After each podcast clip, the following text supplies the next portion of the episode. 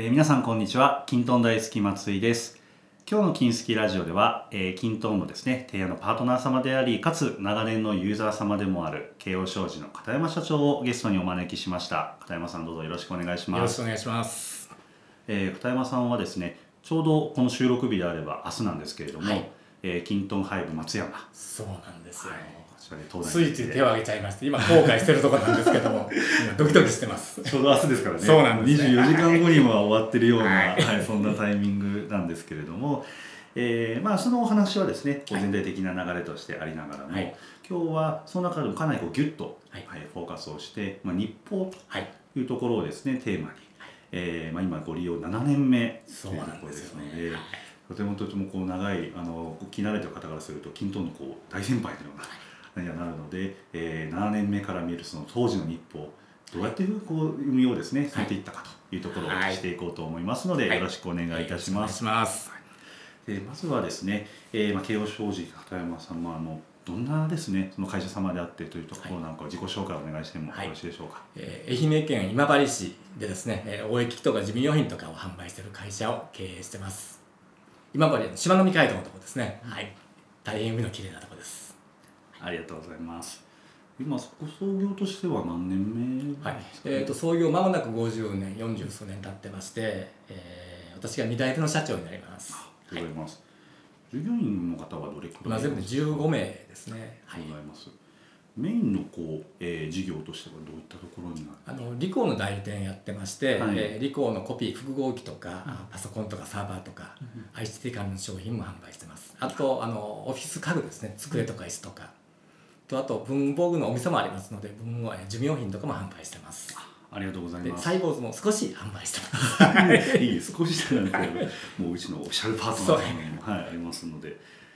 で今回のこうお話の中心で言えば、まさにその、まあえー複合機だったりとか IC 商材のこう営業の方が、はい。まあ、あの従業員の方としても多いとは思いますので、まあそこのこう業務をどうこう改善していくのか。ああそうですね。はい、はい、いったところだったと思うんですけれども、まあ、もう今から7年前の話なんですがは7年前というともうあれですか？均等に出たばかりぐらいの。そうなんですあのちょうどですねあの、2011年もはっきり覚えてるんです。けど2011年11月に均等発売されたんですね。そうですね。でまあその導入したきっかけはですね私が2009年ちょうどリーマンショック直後だったんですが2009はい。年1月に社長に就任したんです、でまあそれまでおかげさまで順調に推移してましてえ結構、まあ、会社も大きくなってきて。で私が社長になった後もまあ少しは順調にいったんですが、えーまあ社長になって1年した頃に急にですね、えー業績の伸びが止まってしまいましてあそうなんですね。でまあ、なんとかしないといけないなっていろいろこうあがいてる時にたまたまキントンを見つけましてあの本当は SFA を導入したかったんですけども、はい。やっぱ予算の関係とかはい。なんか難しいぞっていう話も聞きまして、はい。どうよどうしようかなって思ってる時にたまたまキントンを見つけた。で導入したっていうスタイルす。ありがとうございます、導入がえー2011年のまあ12月はい。ですので、本当に均等が出て、えーすぐぐらいのそうなんです。ね多分、えー発売されてすぐに、えーお試し版を11月に申し込みしてでそれが切れる12月に多分正式申し込みをしたんじゃないか正式に契約したんじゃないかなと思います。当時でいうと今の均等と比べるとかなりその機機能としてもあもう あの本当にですねえー多分あ逆にあのすんなり入り込めたかもしれないんですけども、ルックアップもない。関連レコード一覧もない、うん。もうフィールドで入力していくだけみたいな感じですね、はいもちろんまあ JavaScript だったりとか、まあもちろんもちろん、プはい。プラグインはもちろんありませんし、本当にこう綺麗ななんていうかあの素の均等というか、はからまあ Excel の入力専用画面が作れるみたいなイメージで最初は使い始めましたね。なるほどございます。でまあえーその SFA をこう探しつつのまずはまあ均等というところでどういったところからこう始められたんですかね。から、えーまあ、SFA を導入する前にですね最初はあのアクセスで顧客漢字にチャレンジしたんですね。はい。ところがあのアクセスはさすがに我々全く文系で無理でして、うんすぐにもう諦めてしまったんです。うん。でキントーン触ったらですね、まあ、アクセスと似たような画面なんですけどなぜかキントーンすんなり入れたんですね、うん。まあ、あまあすんなりとも結構苦労はしたんですけども、はい。なんか思ったよりあれ？なんかできちゃったみたいな感じですね。なんとなく日報が完成してで営業で使ってみたら、まあ、営業もまあ、最初はちょっと抵抗は抵抗あったんですが、うん。まあ、入力もしてくれたんで、うんじゃあ契約しようかなみたいな感じで申し込みさせていただきました。まさにちょっとそこの苦労の話をですね、はい。聞いていきたいなと思うんですけれども、えーもう本当にその当時作って使い始めたものがまあ形は変われど今もこう同じようにえそうなんですよあの一番最初に作ったアプリが日報だったんですけども、まあ、だいぶ形は変わってきたんですがそのアプリを今も使い続けています。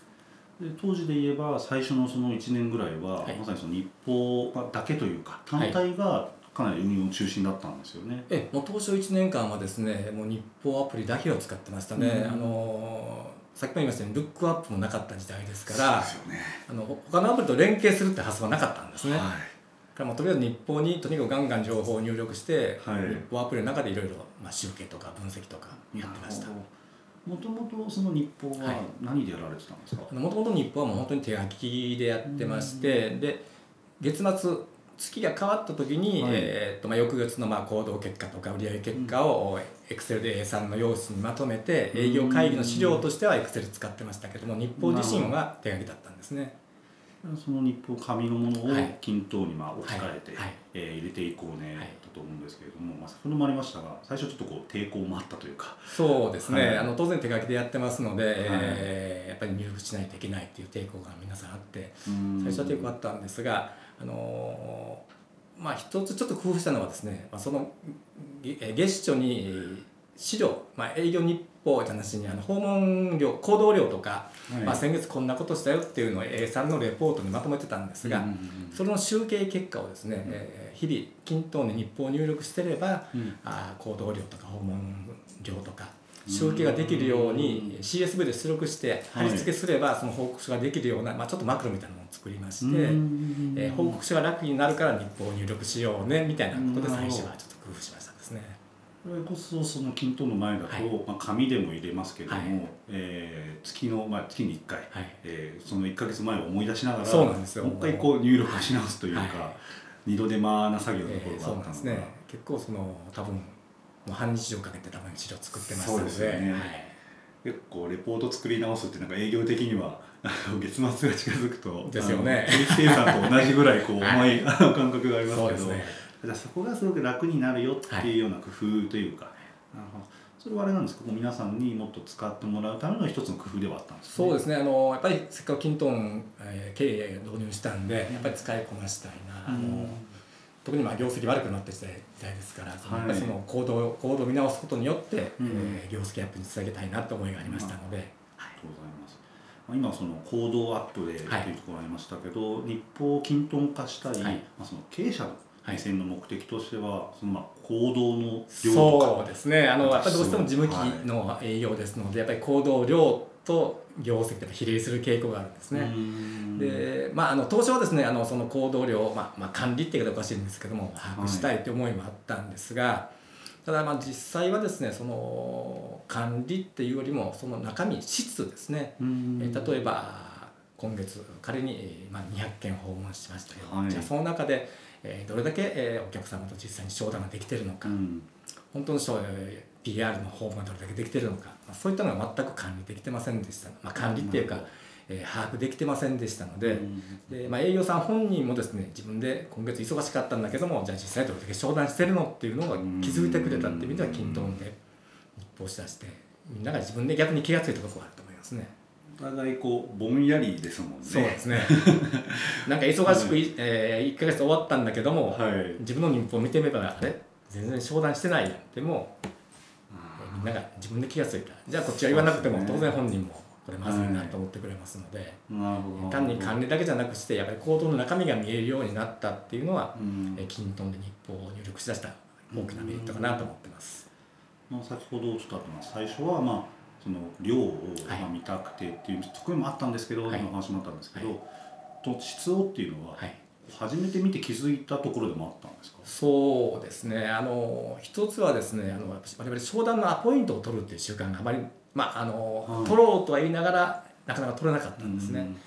で日報をアプリ作った時にまず訪問訪問予定日と訪問日っていうのを2つ日付フィールド作りまして、うん。うんで、まあ、なるだけ商談のアポ訪問のアポを取ろうね、うんそうとかアポは取らなくてもせめて前日に訪問計画は立てようね。っていうことで、まず訪問予定日を入力する、で実際に訪問すれば、まあ、訪問日を入力してでさらにその訪問結果が、まあ、商談できたとかできなかったとか、えー自分がしたいことが達成できたとかできないとかっていうのをはい。チェックボックスで選ぶようにしました。なるほどそもそうですよね。その均等をまあ入れた紙だったりの日報ですとまあ予定をこう皆さんでその共有するっていうところもなかったと思うし、そうですね。まあ、自分の中でこう手帳なのか、うん。こう頭の中なのか、はい。ぼんやりと予定はあるんですけれども、まあ、結構私も営業でしたけれども目の前のいろんなこう問い合わせとかに忙殺されて、はいはいあんま先のことを意識しないというか。はい。でも達成するべきそのうん。行動量とか目標はあったりするので、やべ今日いや全然アポ取ってなかったけどどこ回ろうかなみたいなのを当日の朝にこうですよね。考える昔はね本当に恥ずかしい話、あのまあ、私自身もそれで営業の頃に、うん。えーその日の朝になって、えー今日どこに行こうかなっはい。て計画を立てたことが結構あったんですよね。はい。で均等入力してから登録、えー利用しだしてからは、まあ、少なくとも前日には、あ明日ここに行こうねっていうのがうん。何件かは入るようになってきて、でも同じようなその、えーまあこう営業スタイルというか、えーパターンとしてそういったこう営業の一つのパターンだと思うんですよね、はい。この営業形式というのは。はい。はでそういった中でこう予定をまあ可視化しないか同じような状況ってはい。他の方も多いかなと思ってるんですけども、まあ、もうちょっとさっきのアプリの構成のはい。具体的なところで言えばそれだったのはまず予定を立てて、はい、でえー終わったらそこに結果を入れていくっていうアプリの使い方なんですそうですね。はい、そうで。ですそれは一つの同じ日報アプリで。えそうです。同じ日報アプリでもフィールド分けてるだけですね、うん。えー訪問予定日と訪問日っていう2つずつはい登録してるだけです、でさまあ、その日報の目的が定量のこう見える化なので、多分その結果の、えー文字数複数行とかだけじゃなくて、はい。ラジオボタンとかはい。ドロップダウンの項目が何かあるかなとそうですね。あの、まあ、我々、えっとまあえー事務機、まあ、コピー機がメインなんですけども、まあ、いろいろ商品の種類もたくさんありますので、うん。えーまず商品群ですね、まあ、どういった商品を提案に行くのか、まあ例えはいばコピーであったりとか、まあ、オフィス家具であったりとか、はい。えーシステム商品であったりとか、まあ、そういった商品群の選択と、うん。それとあと訪問形態ですね、うん。えー提案 PR 活動で行くのかそれとも新規開拓訪問で行くのか、はい。それともまあ例えば配達とかあー農園とかに行くのか、まあ、そういった訪問形態のはい。その商品群と訪問形態と2つの選択肢で分けてます。軍の方ははい。なんとなくその注力すべき商材を提案できてるとか、はい、そんなイメージねかなと思ったんですけど、提案のその形態っていうのは、あのなんかどういったそうですね。例えばですね結構忙しくう活動しているようで、はい。実は、えー提案活動ほとんどできてないっていうことがあっはたりです。例えば、まあ、我々はパソコンも販売してますので、うん。結構やっぱパソコンのフォローとかって時間取られたりするんですね。あーそのごはい利用中のお客様のそうですそうですそうです。なるほどなるほど。であの、まあ、逆にあのそれをすることにえーサービスですることによって、まあ、例えばコピはい。ーのお見込み客になったりとかってところがありますんで、まあ、ついつい過剰サービスしてしまうところがあって、ななんか本人は一生懸命仕事してるんだけども、はい。いえー1日1週間終わってみてじゃあ今月どれだけ商談できてるのって言えば、はい。えー50件回った中で商談はこれだけしかないよっていうのが自分で分かるようになってきたんですね。なるほどそこのバランスがそう可視化できるようになったんはいですね。そうですね。今まではそのうん。えー1週間に何件訪問しました。しか分からなかったのが、その訪問形態の種類を入れることによって、うん。えー本当に商談が何件できてるのか。なるほど。ありとかがはっきり見えるようになってきました。がとうございます。今のがまあ予定のその、はい。えー時で実績で終わった後のはい。入力っていうのはどういったことで、あの実績は、ね、終わった後はですねまず行ったか行かないか。それで行った時に、えーお客様にあまず会えたか会えないかですね。うん。行ったか行かないか。それと会えたか会えないか。それとまあ本来の目的が達成できてるのかできないのか。一応その3つをチェックボックスで入れるようにしてます。会えたか会えなかったかっていうのも重要な指標なんですか？はいあのですねまあ、一つはですねそのやっぱアポを取ろうねっていうところの、うん。まあデータとしてですね。やっぱアポ取ってないからこれだけ、商談アポ取ってないから会えてないですよね。っていうのはい。をまず認識してほしかったんでやったんですけども、はい。まあ、これ顕著に出てましてはい。当然商談アポ取ってるとこほとんどやっぱ会えるんですよね。はいはいはけど商談アポ取らずに訪問したとこはやっぱり結構な確率で会えずに、いなるほど、はい。だからそれを本当はもっと効率よくやって、まあ、効率っていうかそのアポを取れば無駄な訪問が減ってきますので、うん。えーお互いに多分楽になると思うんですけどもこのこう、まあ、気づきをはい。こう数値として、そうですね。やっぱり気づいてほしかったっていう部分がありますね。なるほど。そういうことなんですね。えっとそこのあたりを、はい。まあ、となると最初は、まあ、入れてもらったのをグラフで、はい、えー見てでそれをまあ見ながら田山さんがこうフォローするとかそうですね。感じなんですかね。で、まあ、今まではですねその月初の営業会議で先月の結果報告だけしてたんですね、先月、まあ、訪問件数が多かったとかはい。少なかったとか、その月一で作るそうなんですよね。レポートをに、で成績良かったらもはう胸胸張ってるし、はい。で成績悪くて訪問件数が少なかったらプシュンとしてるだけなんですけども、けどそれって実はあまり意味がないんですよね、もう営業会議の時にもうつむいてるだけなんで、はいはい。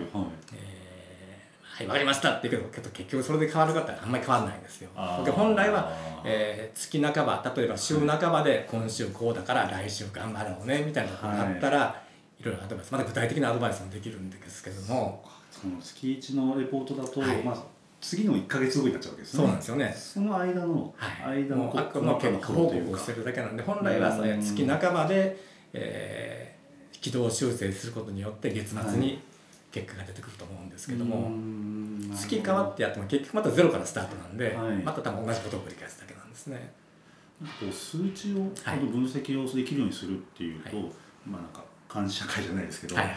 こう数値でどれくらい今やっててっていうですね。はい。監視的なこうイメージはありますけど、まあ、当初はですね、まあ、はい正直ちょっとそういったところも、あのうん。思いもあって導入したんですが、ただあー、まあ、先ほど言いましたようにその営業の中身が見えてくるんで、まあ、うん。本人も当然気づいてもくれますし、えーまあ、当然あのみんな当然業績を上げたくて成績を上げたくてやってるわけなんで、その細やかな、はい。えー頻度も上げながらのこうフォローをして、そうですね。あのだからそのそうですね数が多い少ないを、まあ、褒めたり責めたりするんじゃなくして、うん。えーその結果が出たのに原因原因のアドバイスができる、ちょ細かい軌道修正をそうですね。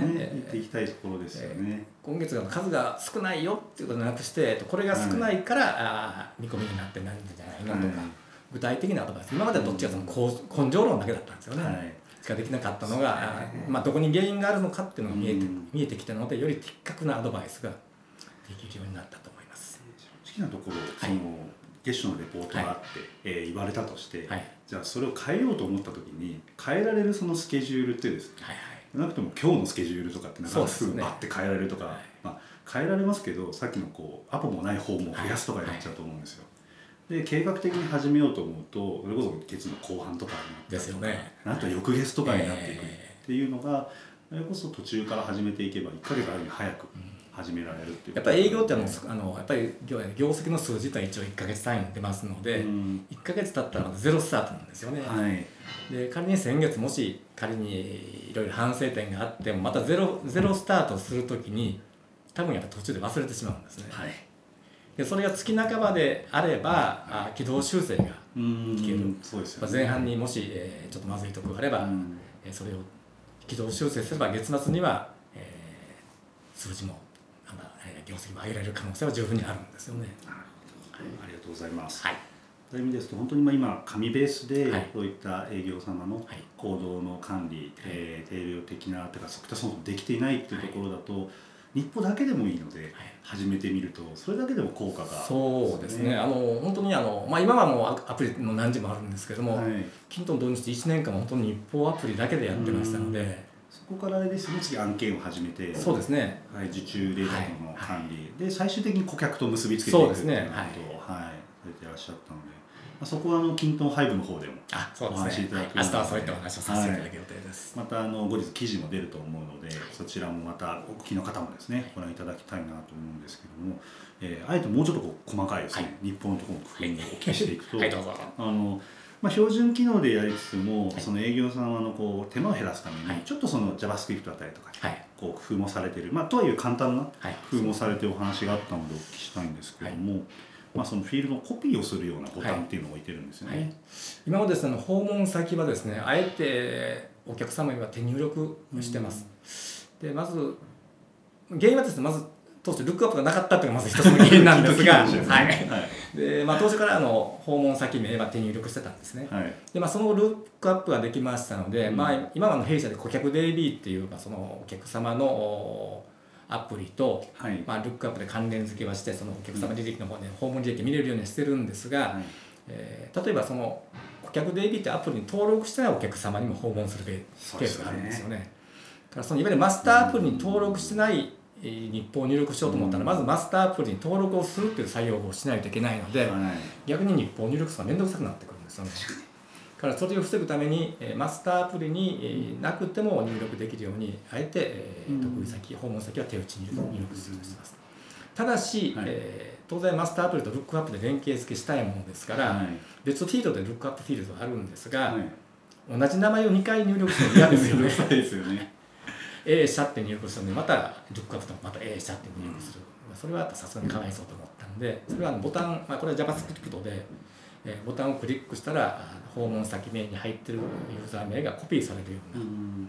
ボタンを作りましてもうボタンを押してルックアップって作業で入力できるようにしてます。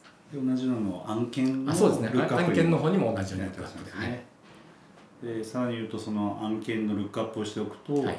えー日本の中で案件角度の。あそうなんですね。あの角度は案件の方で、えー A 2組とか B 2組とかうん。持たせてるんですが、えーまあ、いずれはですねそのににえー訪問して例えばランクアップすれば案件アプリを開いて角度を変更してねって言ってたんですが当然面倒くさいからしないですよね。はい。で今は、えー日報の方で訪問後角度っていうフィールドを作りまして、訪問角度で、えーまあ、例えば、えー B 見込みのお客さんが A 見込みにうん。ランクアップすれば日報の方で A 見込みにすれば、えー案件の方も勝手に A 見込みに変わるように、えーこれは、ね、カスタマインっていうあの、はい。サービスを利用させていただいて、JavaScript はいそうですね。マウスを作れるよそうですね。はい、やってらっしゃるんですはい、先週それは後から多分ついてきたそうですね。ははい、ものだと思うので、まあ、便利ですが最初は本当にそういったものもそうなんですよ。最初はもう JavaScript 機能もなかった時代なそうなんのでですよねだと思うんですけど、まあ、定着してそうですね。もっとこう効率を上げていこうってなってくると、まあ、JavaScript なりそれこそカスタマインでもしかしたら今ならさっきのコピーとかも。そうですね。あのタムコさんカスタマインでココピーもできると思います、うんっていうなんかもこうおすすめなはい、工夫かもしれないですね。そうですね。ありがとうございます。かなりこうもう具体的な日報のはい。運用を、はいお聞きできたなとは思ってましてちょうどお時間もいいところなので、ははい。い二人で終われればと思うんですけれども、えーそうですねあのキントンハイブのお話ですともっと他にも、えーそこから先のお話ですね。そうですね、あの今さまざまなアプリ、まあ、日報が一番スタートで、えーまあ、逆にですね日報1年間使った成果が今逆に良かったかなと思ってるんですけども、お日報が本当にあの弊社にとって均等の本当に記念すべき1号アプリなんで思い出のあるアプリです。ありがとうございます。はいこそあの機関との連携だったりとか、えー電話の CTI とのそうですねはいいろいろなお話もありますので、またぜひそちらの話も聞ければと思いますので、また明日頑張りますのでよろしくお願いいたします。ありがとうございます。ありがとうございます。えー、そうですね、えー、金スキラジオではですね、今後もですね、いろいろな均等に関わる方にさまざまなですね、皆様の活用に、えーもっと便利になるようなお話を聞いていきたいと思います。えーぜひですね、次回もお聞きいただければと思いますので、また、えーチェックいただければと思います。えーそれでは次回の金スキラジオでまたお会いしましょう。さようなら。さよなら。